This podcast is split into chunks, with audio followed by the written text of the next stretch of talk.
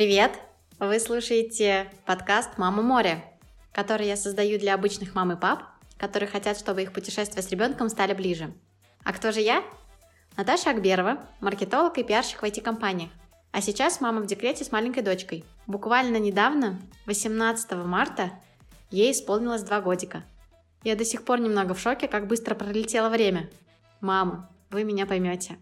Но вернемся к теме путешествий. Во втором выпуске решила забежать вперед для самой себя и рассказать про детские сады на зимовке. Возможно, уже в следующем году он нам уже понадобится, поэтому узнаю, что садами здесь в Индии и поделюсь важной информацией с вами. Ну что, поплыли разбираться? Есть ли детсады за границей? В прошлом году мы подолгу жили в четырех местах.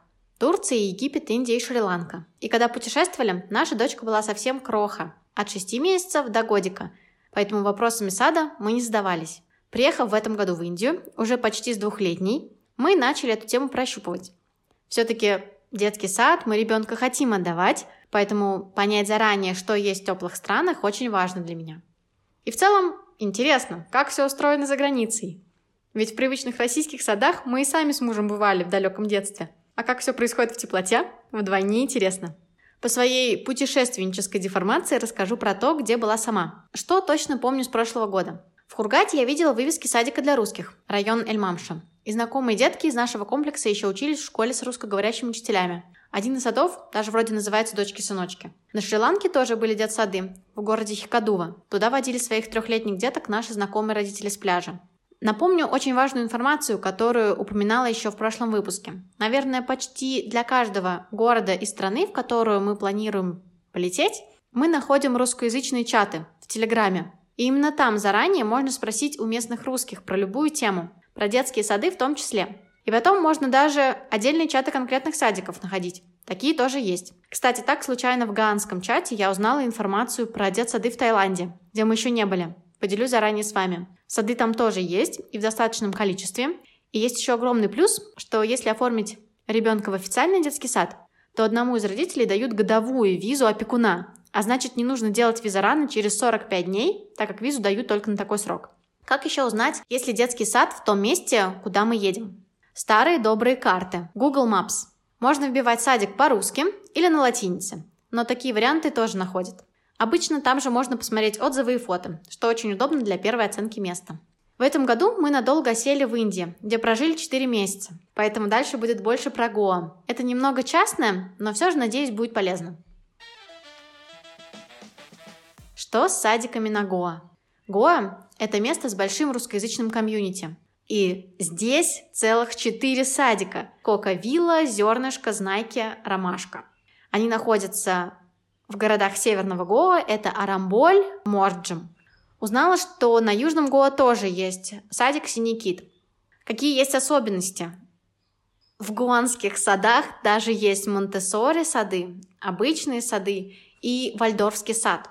И развивашкам многое везде похоже. Сады в отдельно стоящих домиках с участками, пространства много. График работы обычно с 9 до 16.30. Но бывают и смены продленного пребывания, и где-то даже ночного. Воспитатели занимаются физкультурой, лепкой, рисованием, развитием речи, поделками, стихами. Еще один важный момент – это сезонность. Так как все сады подстраиваются под большой поток зимовщиков, нужно учитывать, что они будут работать сезонно, а не круглый год. Например, в Гоа сады могут работать с ноября по март или апрель, а дальше на побережье уже становится все меньше и меньше россиян, и из-за смены погоды, естественно. То есть становится очень жарко, льют дожди, море купаться запрещено, и сады закрываются или переезжают.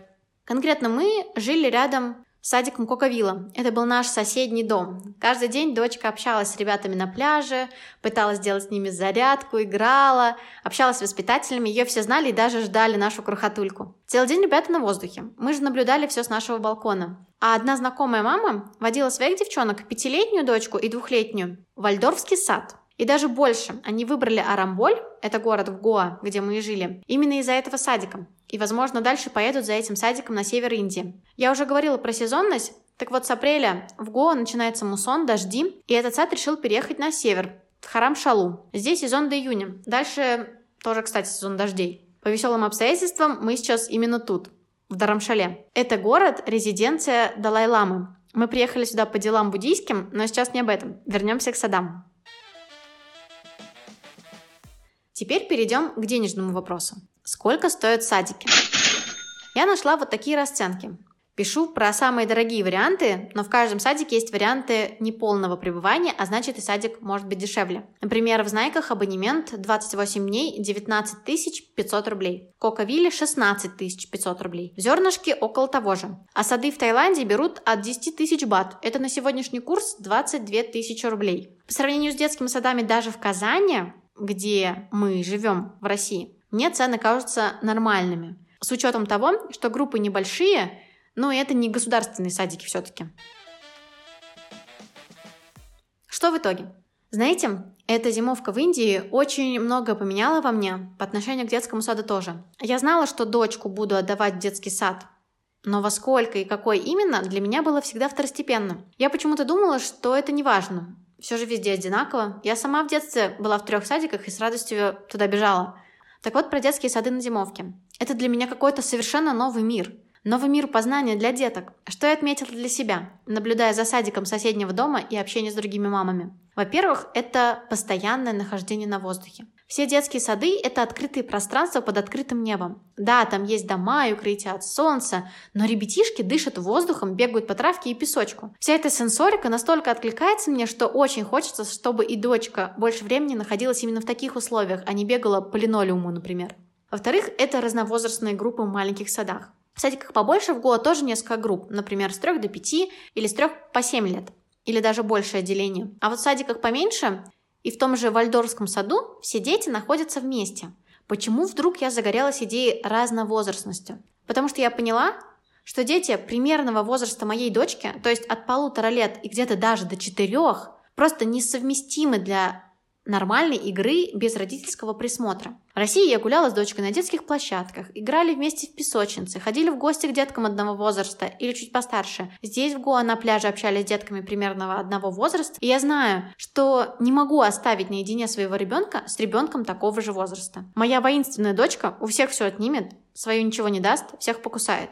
Ну, если встречается такой же воинственный малыш, у них начинаются отдельные разборки. И постоянно крики, истерики. Если обе мамы не будут рядом и не смогут предотвратить атомный взрыв, то все. Я для себя отметила, что просто до 4 лет детки такие же малышарики, как и моя двухлетка. Не все умеют и хотят делиться. Они не умеют так сопереживать маленьким и отдавать свое. А детки после четырех уже могут. Разновозрастная группа деток – это что-то естественное, как племя. Взрослые детки от 5 до 7 могут помогать совсем крохам и защищать их, показывать деткам помладше, как нужно заботиться. И это я наблюдала в таких же вот теплых маленьких ганских садах. Это очень круто. В-третьих, это много свободной игры. В саде напротив нашего дома и в Альдорфском саду игрушек было не очень много или вообще не было. И это же настоящий аэродром для полетов детской фантазии. Все игрушки можно делать из природных материалов. Палки, камни, песок, морская вода. И дети сами много играют между собой. Это замечательно. Конец выпуска я посвящаю рубрике «Вопросы-ответы». Мои читательницы телеграм-канала «Я же мама» задавали их мне. Настал час расплаты, хо-хой! Ответов. Сегодня будет ответ только на один вопрос, но этот вопрос был достаточно сложный для меня. Итак, вопрос. Я помешана на теме здоровья, и есть страх при путешествии в азиатские страны что-то не то подхватить. Что там с вакцинами и прививками? Этот вопрос не только для взрослых, но и, конечно, для деток. В частности, для тех, кто как раз и пойдет в детские сады за границей. Сразу скажу, что отдельные вакцины и прививки мы не делали ни себе, ни дочке. Но мы идем по календарю прививок России. И пока в России стараемся сделать все по максимуму. Но за границей также есть прививочные пункты, поликлиники и больницы, где те же прививки можно делать. Я точно такое встречала в Хургаде и в Турции. Насчет Индии не уверена. На остальные вопросы буду отвечать в следующих выпусках с максимально схожей темой. У меня уже взошла луна, Поэтому на сегодня опять все. Я поделилась с вами информационными находками про то, как искать детские сады за границей и что с садами в Гоа. Надеюсь, будет полезно не только мне на будущее, но и другим родителям-зимовщикам. Если будут вопросы, заглядывайте ко мне в телеграм-канал Я же мама и оставляйте комментарии под любым постом или пишите в личку. Обязательно отвечу. И напоминаю, что это второй выпуск подкаста «Мама море», есть еще первый. Там я рассказываю про пожирателей семейного бюджета в путешествии. Поэтому, если вы прослушали только этот выпуск, можете перелистнуть на первый. С вами была Наташа Акберова и подкаст «Мама море». Спасибо, что вы были со мной. Всем солнца!